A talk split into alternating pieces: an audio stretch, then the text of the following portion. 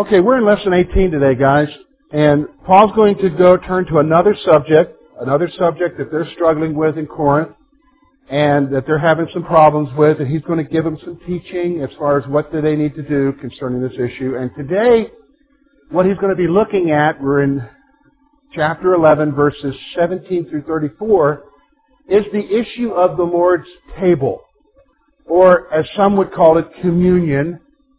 It is the issue of, of the remembrance of the body and the blood of Jesus Christ. And so he's going to address a problem that they had concerning the Lord's table and some things that they needed to be aware of. And some instructions concerning the table. So first of all, let's look, we're going to look at verses 17 through 22 of chapter 11 of 1 Corinthians, and we're going to look at the problem at the table. Now, in giving these instructions, I do not praise you since you come together not for better, but for worse. For first of all, when you come together as a church, I hear that there are divisions among you, and in part, I believe it. For there must also be factions among you, that those who are approved may be recognized among you. Therefore, when you come together in one place, it is not to eat the Lord's Supper. For in eating, one takes one's own supper ahead of others, and one is hungry and another is drunk. What? Do you not have houses to eat and drink in? Or do you despise the church of God and shame those who have nothing? What shall I say to you? Shall I praise you in this? I do not praise you. Okay, before we look at the table, I want to set a little bit of a background here because when we talk about the Lord's table in 1 Corinthians and their practice of it, it's a lot different than how we practice it. Now, you say, what do you mean it's a lot different? Well, the elements are the same. The bread representing the body, the cup representing the blood. But there's some issues as to how they celebrate it. Here's what happened, just so you understand. In their day, the church gathered on the Lord's Day, which is when? When's the Lord's Day? Sunday. When they gathered on the Lord's Day, they didn't gather for just an hour. Everybody understand me? They didn't just show up at 10 o'clock for Sunday school and 11 o'clock for, they gathered for the entire day. Because for the entire day they came together and they came together for many different things. They came together for worship. They came together for instruction. But they also came together for encouragement, to encourage each other, because remember, they're living in a pagan culture, and this pagan culture is not happy with what they are believing in. So the persecution is a big issue, especially from Jews who would reject that Jesus is the Messiah. And so they would come together for the whole day. So when you're gathered for the whole day, you didn't just break and go to your local McDonald's or Burger King or Wendy's to get something to eat and come back. They would gather and they would have a meal, and in there, in the early church, that meal was called the love feast. Does everybody understand me? It's a love feast. Why was it called a love feast? It was called a love feast simply because they were gathered together and they were to exhibit love to one another. And what would happen is, is that people would bring something, it's like the very first potluck dinners. You wonder where potluck dinners came from? It came back 2,000 years ago. It would be the potluck dinner. And so you would bring something. Now here's the problem. Because the church was diverse, so for instance, like in our church, we're mostly blue collar people here. We're blue collar folks, basically the same economic status and everything. So basically, what you see is what you get here, you know, and that's it. Alright? There, you would have a mixture of people who had money and people who didn't have anything. And so the people who had money would bring what to the potluck? They'd bring an awful lot. And they'd bring nice. In fact, the church probably met in the home of somebody who was wealthy. You understand? They met in homes. And probably somebody, and in this church in particular, they were a wealthy church, so they probably met in somebody's home. But so these poor folks would come and they wouldn't have anything. And so what's going on here then, as a part of the love feast, they would remember the death, burial, and resurrection of Jesus Christ through the Lord's table, through the elements of the bread and the cup. Because you remember, when Jesus instituted the Lord's table, when did he institute it? Anybody remember from the Gospels? It was at the end of a meal, was it not? And it was a Passover meal. and it was at the very end. So that was, it probably followed that tradition that at the end of the meal, they would remember the body and blood of Jesus Christ. Now the problem is, they had some issues going on there. They had some struggles. Now, that's the first part of the setting I want you to see. This also, when we talk about dealing with the Lord's Supper, fits right into the overall theme of things over the last few weeks, and that's the issue of selflessness versus selfishness. Selflessness versus selfishness. Because when it came to the issue last week about women wearing, whether or not they should wear a head covering, and then before that about meat offered to idols, the underlying issue is people wanting to do what they want to do for themselves and not concerned about others around them. The same thing is happening here in the Lord's table. So let's look and see what we can glean from this section here today. First of all, Paul's lack of praise.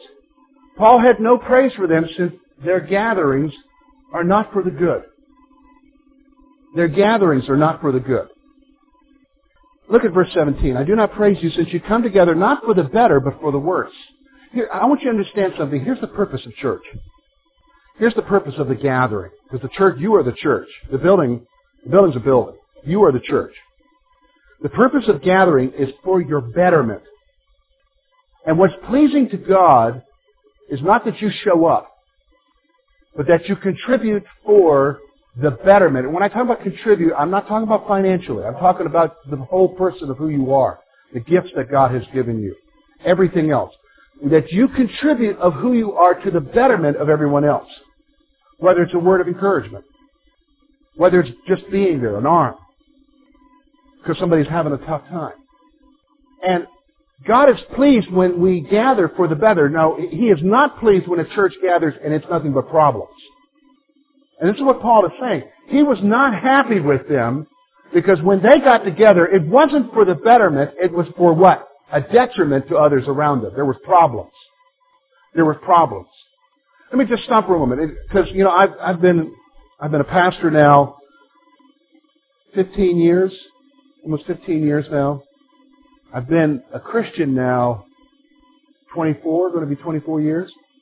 And and I've been in a lot of different churches, a lot of smaller churches, and and sometimes, how many of you have seen disputes arise in a church? All of us have.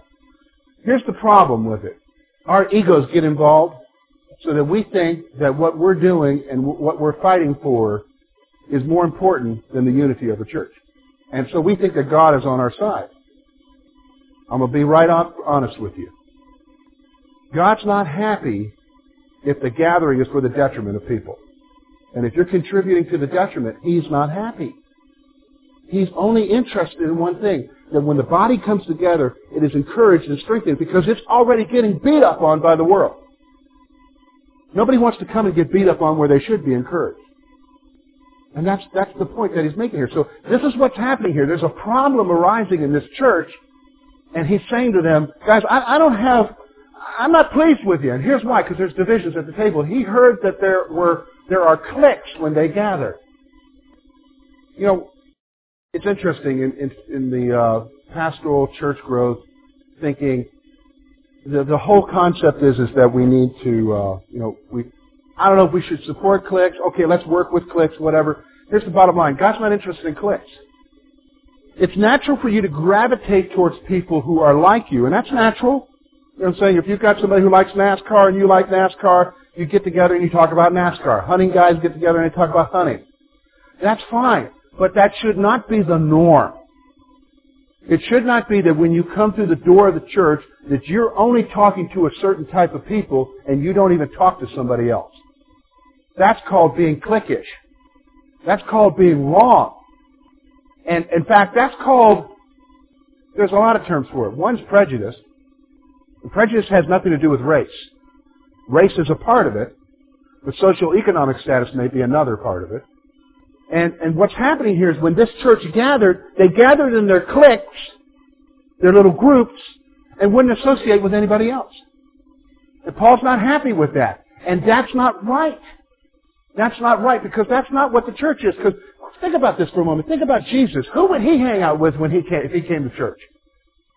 Now, he'd hang out with everybody. Do you think he would just hang out with an exclusive group of people? Remember the accusations against Jesus. What was he accused of being? A sinner and a what? A wine bibber. Because of who did he hang out with? Sinners.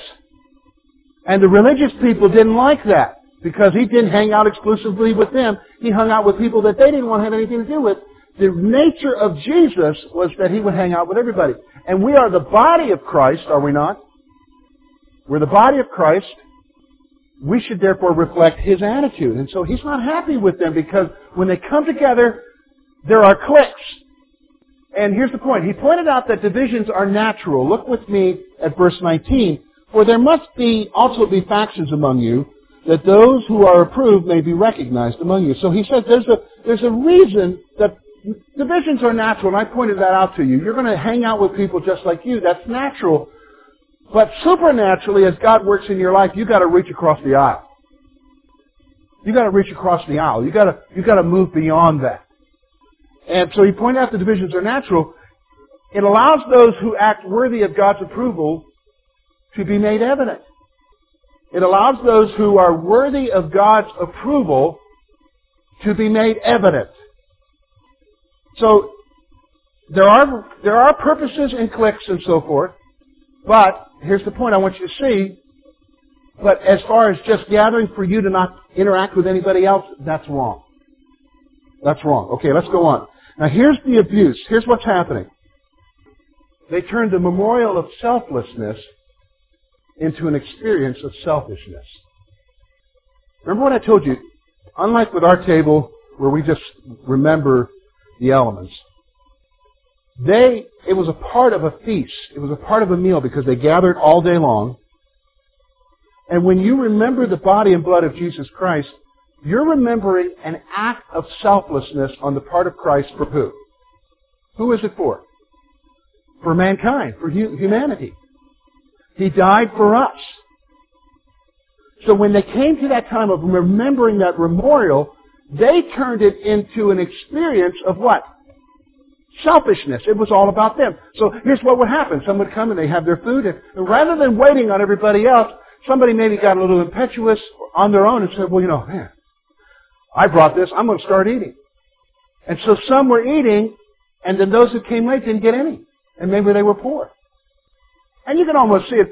I can almost see this happening because it happens at my house. If you come over to our house for a party, and Lori's got the cheese ball up there, and she's got the crackers and stuff, and she's got some other things, and you do this too. You, you, you don't wait.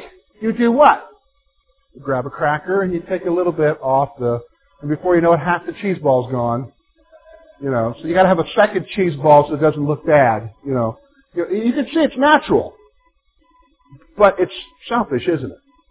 I'm being selfish when I do that, am I not? I'm not waiting on you. And and I can't claim it's training because I've lived with Lori long enough now to know that I need to stop it. But I'm being I've been trained. It had turned to a more, memorial of selflessness into an experience of selfishness. Here's the abuse. While one brother went hungry because he was poor, another brother drank to excess. You know, that, that, that still happens still happens. You think we would get it together, but we haven't. It's still happening in the church. We're so focused on our world and what we want that we can't bother looking over our shoulder at somebody else who maybe is hurting and can't make ends meet. But see, we're not we're not involved in their lives to know that they're hurting. We're we're just focused on our own lives. We're we're not involved in knowing that maybe times are tough and they got a little radiator in their house because they can't pay the gas or the, the fuel or something. Or, and we just assume, well, there's a government program to take care of it. The bottom line is this. He's not happy because they were doing this, except they were doing it with a meal. People were coming in who were poor. And let me be honest with you, most of the followers of Jesus, and this is still true to this day, are poor people are poor people. And they weren't willing to look across the aisle or look across the seat or look across the room and say, you know what? I'm doing okay at home. Maybe I better just fast today and let my brother have something to eat. Because let's, let's be honest. I didn't have to eat the cheese ball. I got a woman who cooks for me. and I drive her crazy with all my requests of this meal and that meal. You know, but I could go without a meal. And that's what's going on here is they were, they were so self-centered, so self-focused, they were turning the Lord's table into a mockery. Remove the Lord's table for a moment. We can be so self-centered and so self-focused and be blessed by God and see others around us. See, God gives you what He gives you, not just for you. Let me just stop. You may want to write that down. God gives you what He gives you, not just for you. He gives you what He gives you so that it can be used by Him for the benefit of others. And, and if you think I'm just talking about putting money in the offering plate of the church, you're dead wrong. If you, you, you need to understand me. We have a responsibility for, for the church, but that's fine. But a lot of times I talk about you helping others out around you. And some of, some of you God has blessed more and not just financially. Maybe God has given you an ability. For instance, you can work on an engine If somebody's got an engine problem. You can replace their brakes for them. Or you can do plumbing in their house. And you're, and you're going to save them money because you're, you're using your gift for the kingdom. And that's reality. See, I, I think abuse is still taking place today. The overall issue is still taking place, not necessarily just at the table. The issue is the selfishness, focusing on self versus others and were, it was being expressed at the table where it should not have been expressed. So here's Paul's rebuke. Paul tells them that they could act selfishly at home. Look at what he says there, verse 22. What? Do you not have houses to eat and drink in? Or do you despise the church of God and shame those who have nothing? What shall I say to you? Shall I praise you in this? I do not praise you. What's he saying here? He's saying, guys, why bother to come in? You could stay at home and be selfish. You are making a mockery of Jesus and the very nature of what the church is supposed to be by coming up and saying it's all about me. Let me just explain something to you. Church is not about you. Church is not about me. Do you understand what I'm saying? It's not about you and it's not about me. Here's what we do. We've gotten so used, we have a generation in the, in the United States right now that has gotten so used, it's several generations, where we, we've gotten so used to church means that I just come, bless me today, George. Sing the songs I want to hear, Brad. And that's the attitude. And if it isn't what we wanted, we walk out here and say, well, that was a waste of a day. Now, you may not say that, but you might think that or feel it. And that's because we have an attitude where church, see, here's what's happening. And this is the difficulty. This is the struggle. Let me explain something to you. God is working in a mighty way around the world. There's only two places, and all missiologists say this. There's only two places in the world where God is not working. You want to know where He's not working? North America and Western Europe. Everywhere else, God is working in a mighty way. I kind of have an idea of why He's not working in a mighty way in the church in North America. You want to know why? Because church has been reduced down to what can I get out of it for myself? And it's not, what can I do for others, Lord, and what can I do for you? In the rest of the world, it's, it's for you, Lord, for your glory. It's for the benefit of others. For us, it's what can we get out of it? And it's exhibited in weird ways. For instance, it's exhibited in what I call the smorgasbord Christianity. You say, what are you talking about, smorgasbord Christianity? Well, it's like buffet Christianity. Everybody understand what a buffet is? I love buffets. A buffet is you go and you got a whole wide variety of stuff. So you get a little bit here, a little bit there. You get potatoes and you get that brown gravy. You get a piece of fried chicken. All of them have fried chicken. That's great. Got fried chicken and, you know, and whatever. And you get a little bit here and then you got a big dessert thing and you just get a little bit here. And here, when you say, what's that got to do with Christianity? Well, I'll go to church over here because they got a good Sunday school. I'll go over there because they got a good movie night. I'll go to movie night there. I'll go over there because they got this and I got over there.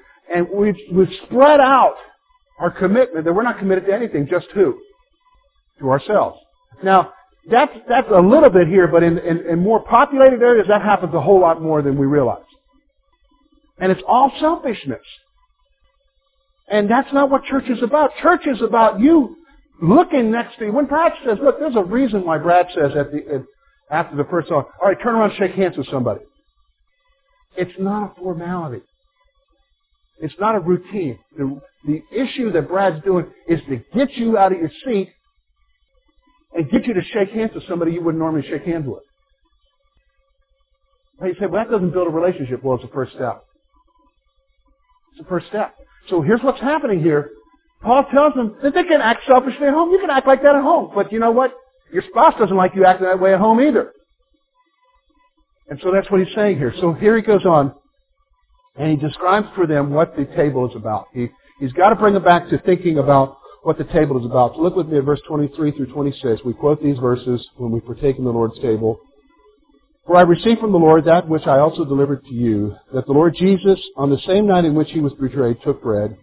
And when he had given thanks, he broke it and said, Take, eat, this is my body which is broken for you. Do this in remembrance of me.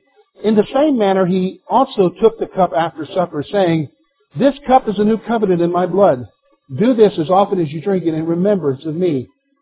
For as often as you eat this bread and drink this cup, you proclaim the Lord's death till he comes. Okay, first of all, the tradition. Paul delivered the tradition of the table as he was taught. Basically, he was sharing with them what the tradition of the table was that he was taught. Here's the bread.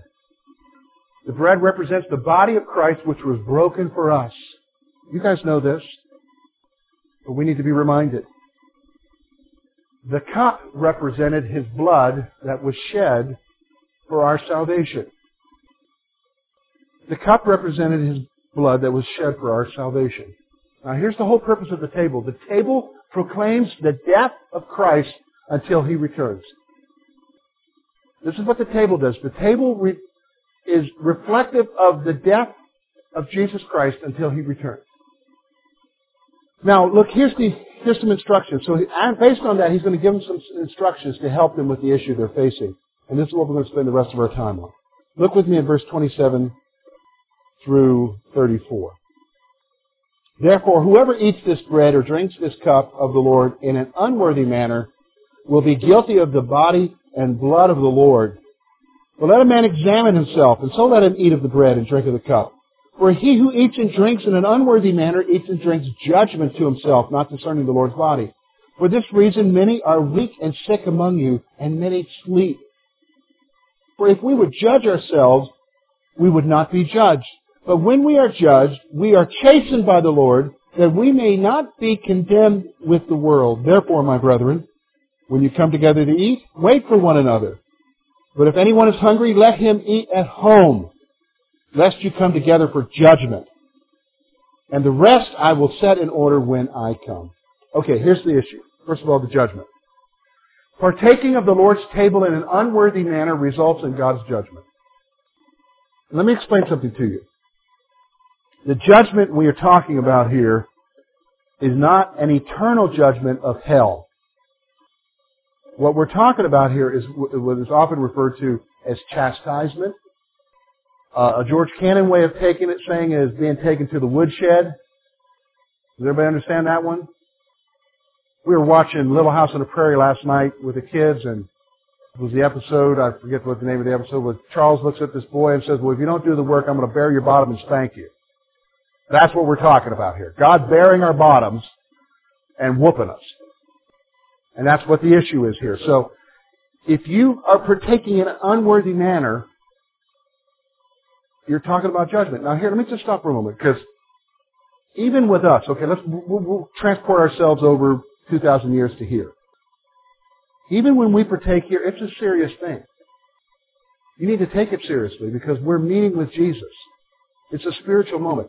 It's, it's not, it's a symbol, and the symbol represents things, but it's a serious moment because flippancy, you understand what I mean by being flippant? Flippancy about it is inviting judgment in God's life because you're not taking serious what it represents. It's saying by your actions, oh, so Jesus died to me. Big deal. Big deal. You're not very taking very seriously the issue of the table. And he's wanting, he's wanting to communicate to them, guys, when you partake in an unworthy manner, you're inviting God's judgment in your life. So for instance, uh, you know, it's like this with your children. If they're not acting right, you what? Deal with it, right? Especially if you're with, you know, if, if family comes over, guests come over, and, and they're not doing right, you may take them out of the room and talk to them because you want to correct their behavior because they're not doing it's not respectful. Or you deal with them later when they're when they're when they're gone. Now that was not appropriate or whatever, and you you, you administer the punishment for that. The issue here is is God's doing the same thing. This is a serious moment. It's not time for fun and play. We're remembering what Jesus did for us. Because listen, let me stop for a moment. We gotta, we gotta understand the seriousness of what we're talking about here.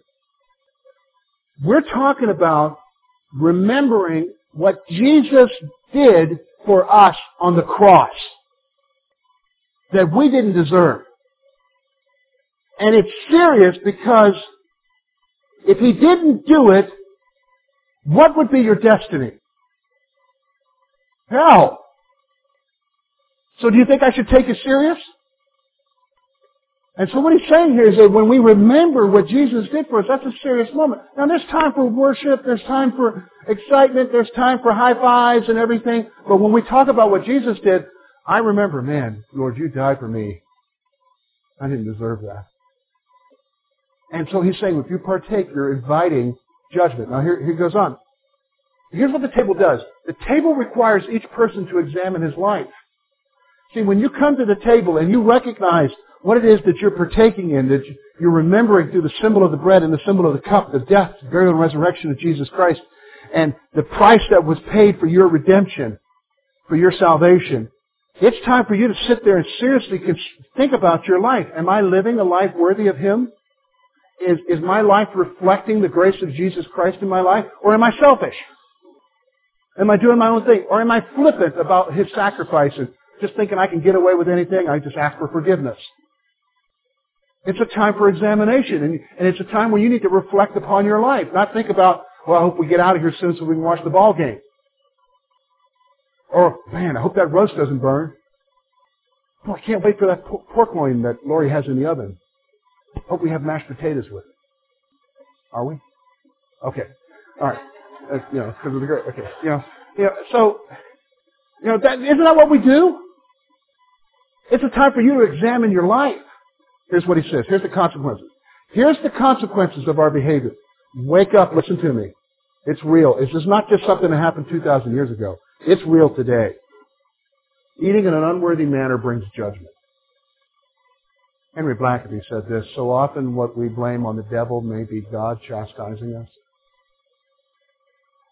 God may be trying to get our attention by the difficulties in our life because we're not living right, because we're being selfish. And when we are selfish, especially at something at the table, we're inviting God's judgment in our life. If we're being flippant. Listen, if you get to the point where you're blaming it on the devil, you, you've deceived yourself because, look, the devil is your enemy and he will do things against you. But listen to me. If you get to the point where you blame everything on the devil and it might be God's chastising hand in your life, the issue is that you've ignored the Holy Spirit talking to you about it because the Holy Spirit will have been convicting you. Well, I'll give you an illustration. It's like a family situation. It's like saying, hey, take out the garbage. And they're still playing the Wii or something. Hey, I thought I told you to take out the garbage. You know, the, you, you, it ratchets it up. I can't get the, his attention by speaking. I got to get his attention by what? Yeah, punishment. No, no. No Wii. It's a Wii free day. Believe me, that, that'll rip the heart out of a child. These days. You know what I'm saying? No, no computer. So you ratchet it up because they weren't listening. So, and this is what God does. He speaks to you through the Holy Spirit, through conviction, through conscience and says you need to stop what you're doing. But if you harden your heart, God's got to turn up the heat in your life to be able to get your attention about your behavior. And that's what he's saying here, is that eating an unwanted man brings judgment because God's going to get your attention about your behavior. Here's the other thing. It's evident by the fact that others are sick and or even have died. When it refers to the issue of sleeping there, that's a term with mention to death. Death. So some have even gotten sick Some have even died because God couldn't get their attention. They were refusing His attention. So He decided, you know, better, it's better for them not to be there. I'll just take them home. That's a very real issue. Let me just stop for a moment. Some of you are old enough to remember, maybe 40, 50 years ago, when this concept of God's chastising hand in your hand was taught. And there was a fear. You knew there was a line. And you didn't cross that line. But somehow in the last 20 years or so, we've just forgotten that. And we've preached forgiveness, forgiveness, forgiveness. But there's no more line. Paul's telling us there's a line. And we need to get, we need to grasp the understanding of it. There's a line there, and he says, look, that line is there. If you eat in an unworthy manner, you're going to bring judgment. This is why some of you are sick, and this is why some of you have even died, because you have crossed a behavior line with God. You're not listening to Him, so He's ratcheting up to the point where He says, okay, I can't do anything more. I have to take them home. And that's what He's saying here. So then notice the nature of judgment. Here's the nature of the judgment. Why is God doing this? Is he doing this just to be a mean dad? No. Here's the point. Self-examination defers God's judgment. Self-examination defers God's judgment. If I take the time, look at what he says there, verse 31. For if we judge ourselves, we would not be judged. See, if I take this time to step back and examine my life and say, wait a minute now, my behavior is wrong. My thinking is wrong. And we examine that, then we're deferring the judgment that God has to take in our lives. If we correct ourselves, here's the other, the issue is you can write this down. If we correct ourselves, this is, if we correct ourselves, if we step back and say, you know what? I didn't treat Lou right. I'm wrong in that behavior. Lord, forgive me. And I go to Lou and I go to Lou and I say, Lord, Lou, I'm sorry that I treated you that way. I'm, go- I'm not going to invite the chastising hand of God in my life because I recognize my behavior and I dealt with it. See, God chastises us to get our attention about our behavior. But if I'm recognizing it, if I'm examining my life, and I'm correcting it, I defer the judgment. I defer the chastisement. Let me help you out. Write this one down. We are all messed up. Write it down. I know you don't like that. And don't put, everyone's messed up except me. Don't put that. I didn't say that. We're all messed up.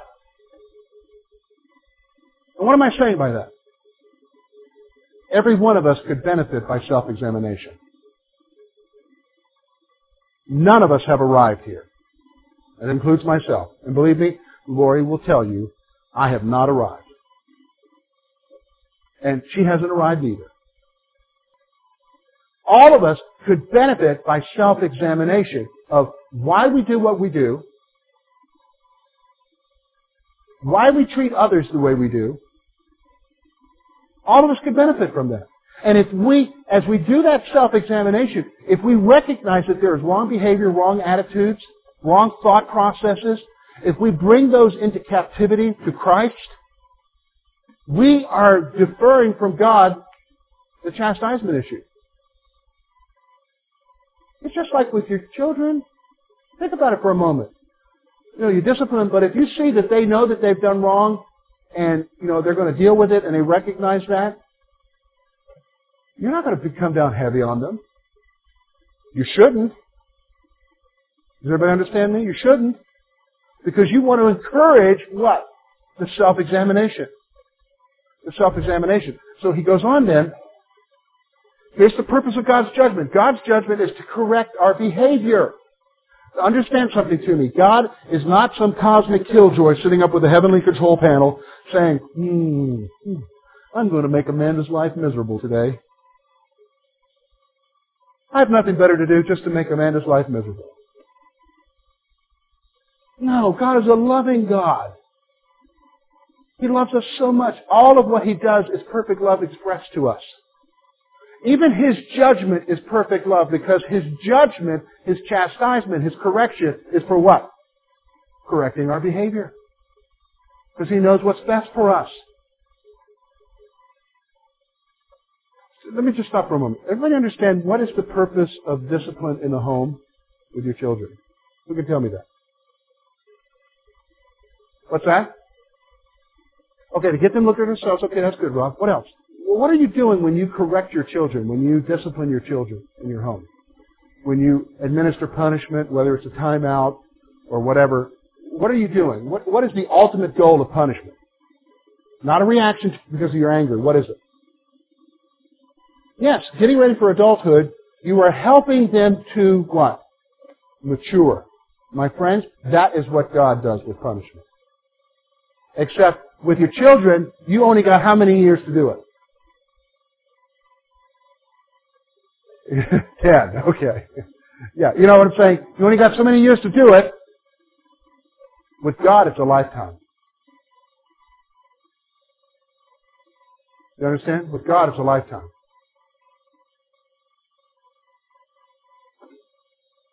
Here's the other point. Here's their, here's their instructions concerning the gathering. They were to be considerate of each other. Listen, again, coming in here is not about you.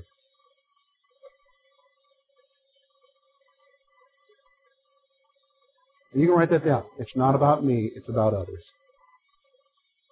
It's not about me, it's about others. Coming in here is not about you. You know, I talk to pastors. I maybe have experienced some of this myself. And pastors always shake their head at the person that says they're leaving the church because their needs weren't being met. Because usually when they sit down and they talk about the individuals who say their needs aren't being met, they weren't reaching out to others in the church. And what's being reflected there is that their focus was on who? Themselves.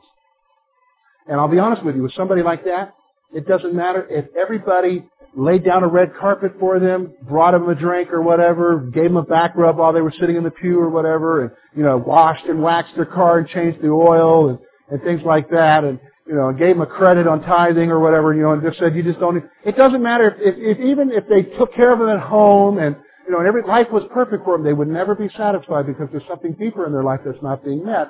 And what they don't understand is, is that need can only be met by meeting the needs of others. See, church is not about you. It's about other people.